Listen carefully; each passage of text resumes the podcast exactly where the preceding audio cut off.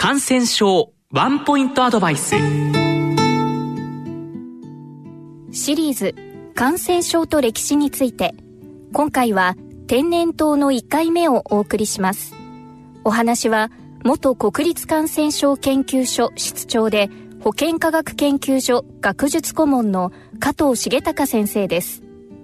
加藤先生紀元前から世界の歴史に大きな影響を与えてきた感染症天然痘ですが今ではワクチンの接種により WHO から根絶宣言がなされていますがこの天然痘についてお話しいただけますか？でこれは人類特に WHO が達成した最大の功績だと思うんですけども1980年に根絶宣言がされています。それはワクチンである死闘を完全に実施したことによる成功例です天然痘というのはウイルスが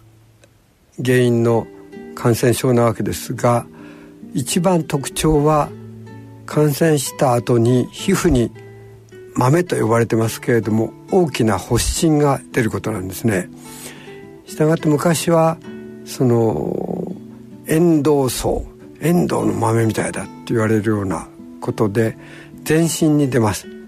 それで解剖してみると腸の消化管にも出てくるというので見た目も大変なんですけれどもそれで半分ぐらいの人が亡くなる。そして運よく治ってきれいにその発疹が消える人もいるんですが実際に命をいっぱい落とすという意味でもすごいという大変な感染症だと思います。えー、感染経路は、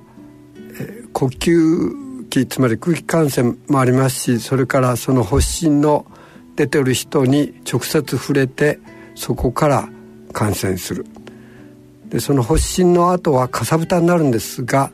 そのかさぶたにも感染力がありましてかさぶたに触れた人あるいはそういう衣類とか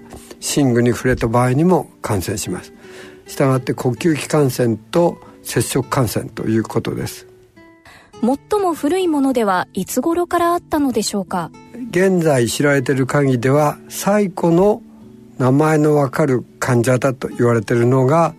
古代エジプトのラメシス5世で紀元前11世紀にあたる人なんですけれどもえー、発掘されたミイラの顔のところ、えー、鼻の先とか頬に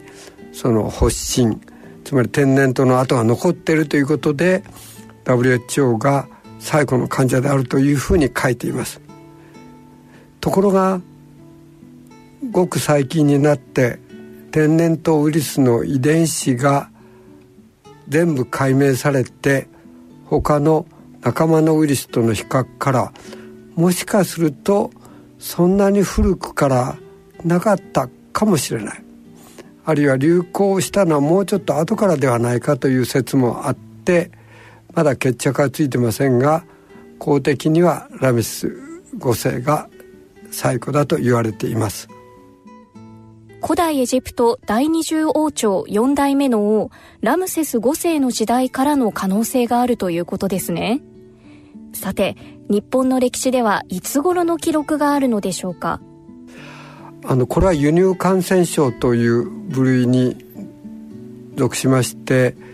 流行地からある国ある地方にもたらされたわけで例えば日本は、えー、古代から古代というのは縄文時代からあったわけではありません。仏教が中国あるいは朝鮮半島経由で入った時にその人たちが天然痘ウイルスも一緒に運んできたと言われています。したがって仏教伝来と日本への天然痘輸入は同じ時期だというふうに言われています。文献上はまあ6世紀だろうということになっています。シリーズ感染症と歴史について。今回は天然痘の1回目をお送りしました